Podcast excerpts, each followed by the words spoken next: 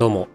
転職エージェントの新井隆でございます。今日は、えー、コラボライブの価値についてお話ししたいと思っております。結論からお話しすると、えー、他人のキャリアとかガチ悩みを聞くめったにないチャンスだと思っておりまして、配信する側としてもとても楽しみです。お便りいただきました。えー、突然のレターすみません。私は今ごじゅっさいですが転職活動をしています。コラボ収録やライブに興味がありまして応募させていただきました。ひゃくしゃ以上受けつつも幸いいっしゃは内定いただきましたが、やはり年齢や競争の壁を感じております。私は比較的夜ですと都合がつきやすいです。可能であればコラボ出演したいです。ご検討のほどよろしくお願いいたします。ということで、えー、現状はあのお名前は伏せさせていただきますが、あのこういった丁寧なお便りをいただきました。ありがとうございます。今、個別やりと、やり取りを、えー、させていただいておりますので、また、あのー、話が、えー、もし進むようなことがあれば、あの告知したいなと思っております。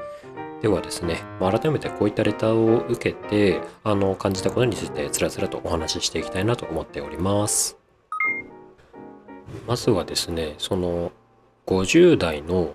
転職活動の実情についてさらっとお話しした方がいいかなと思っております。もしこの方との対談が進むんであれば、多分詳しい話はまたライブですると思うんですけれども、まあ、ざっくり言うと、えっと、まだまだ、うん、難易度が低いとは言えない、余裕で転職できる時代だとは言えないかなというふうに見ています。で、えっと、これはですね、何でしょう、ふたつ大きく問題点がありまして、ひとつは、えっと、組織文化の問題です。で、もうひとつは、えー、経験の問題です。で、えっと、まずその組織文化の話なんですけれども、えっと、まだですね、株式会社の皆さん方はですね、あの、組織の風土に、えー、染まった人を採用したがらない傾向にあったりします。で、えっと、お会いしてみれば、えー、例えば同じごじゅっさいでも、あの、頑固一徹って言った人の場合もあれば、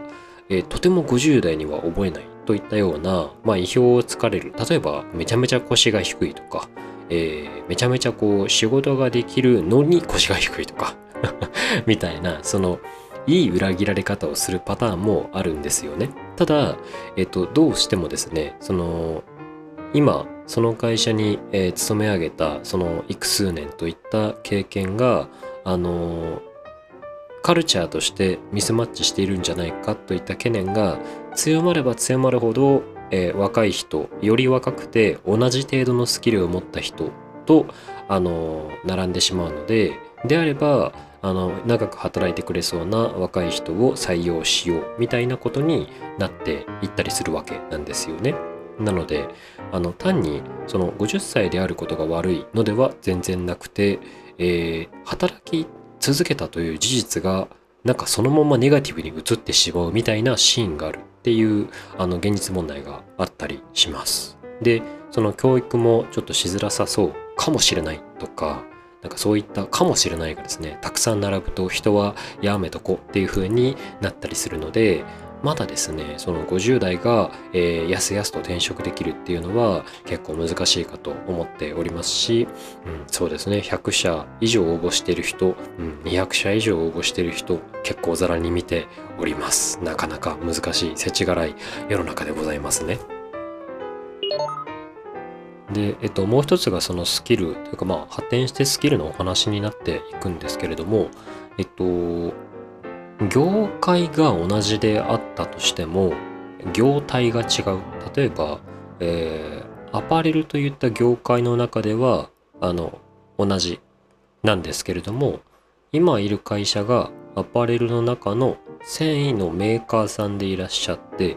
で、えっと、行きたい会社が、えー、アパレルの中の、あの商社側だったりすると、または、えー、その売り手側だったりすると、ちょっとですね、これまた仕事のやり方というかお金の流れが変わってくるので、業態が違うイコールビジネスモデルが違うみたいなことになってしまうので、あのそうするとですね、業界と職種が同じところに応募しているにもかかわらず、業態が違うというだけで一気に転職難易度が上がったりする。それがさんじゅうこうはんからの転職の実態かなと思っております。もちろん、あの、突き抜けたスキルがあれば話は別なんですけれども、そんな人はごくごく一部でございますので、あの、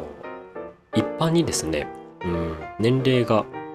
高い、上がっていくほど、えー、役職がつきやすくなっていきますが、その会社で部長だとか課長だとかっていう人も一歩ですね、社会に出てみると、その肩書きが何の役にも立たない。ただ年収が高いだけの人、うちはそんなお金は払えないし、えー、うちが求めてるスキルをあなたは持っていない、だから採用しない、みたいな実態があの巻き起こっているのがまだにせんにじゅうにねんの現状かななんていうふうに思っています。で、えっと、これは決してですね、その人の働きが悪かったということではないですし、人生選択とか設計が誤っていたなんてことでは毛頭ないわけなんですけれども、頑張って頑張って頑張って働いた結果、えっと、単純にその進んできた道がですね、あの大きく枝分かれしていくっていう事実はありますので、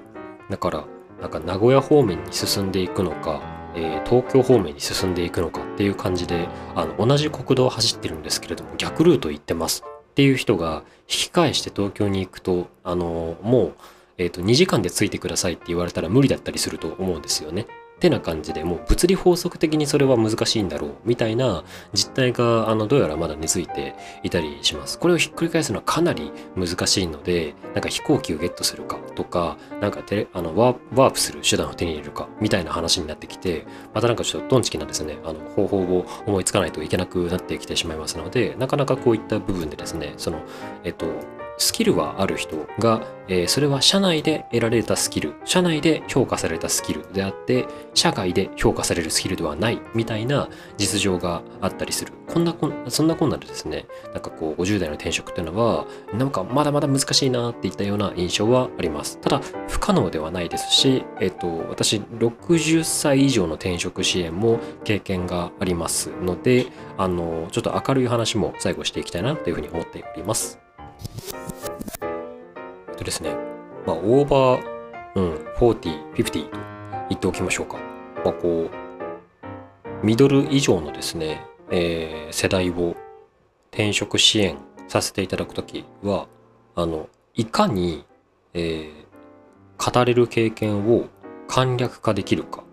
に尽きるかなというふうに思っております。まあ、もちろん作戦はいくつもあるんですけれども、一つ公開していくと、えっと、職務経歴書を今書いているものの半分の分量にしてみてくださいって僕は言ったりしますね。で、無茶なみたいな反応をですね、いただくんですけれども、無茶じゃないっていうところと、それがやれた人が受かっていくみたいな現実があったりします。というのも、職務経歴書を見ている人は、にじゅう、さんじゅうだいの若造の人事だったりします。なので、その人がわかるような分量と内容で、えー、ご自身の、あのー、ふんだんなですね、職務経歴をギュッとまとめていく必要があるんですよね。で、ここが、あの、かなり欠落している、えー、人が多い印象なんです。要は語れるものがたくさんあるからたくさん語っておこうということで、えー、きらびやかなたくさんなんか豪華絢爛なですね、職務経歴書でもりもりきゅうまいとかになってる人もいるんですけれども、あの絶対にやめた方がいいかなと思っております。えっとベストはもう長くてさんまいぐらいですかね。でいう感じで、あの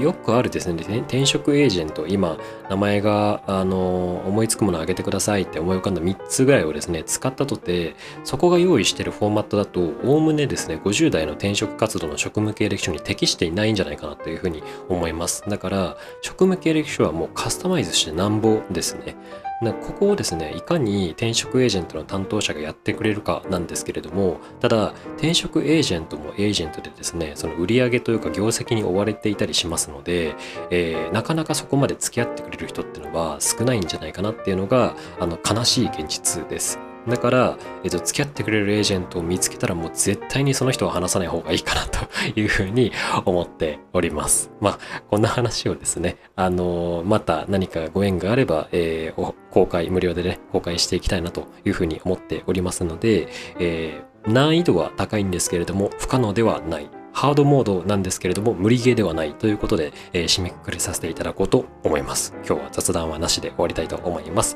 最後まで聞いていただきありがとうございました。転職エージェントのにでかしでございました。コラボがあったら聞いてください。またね。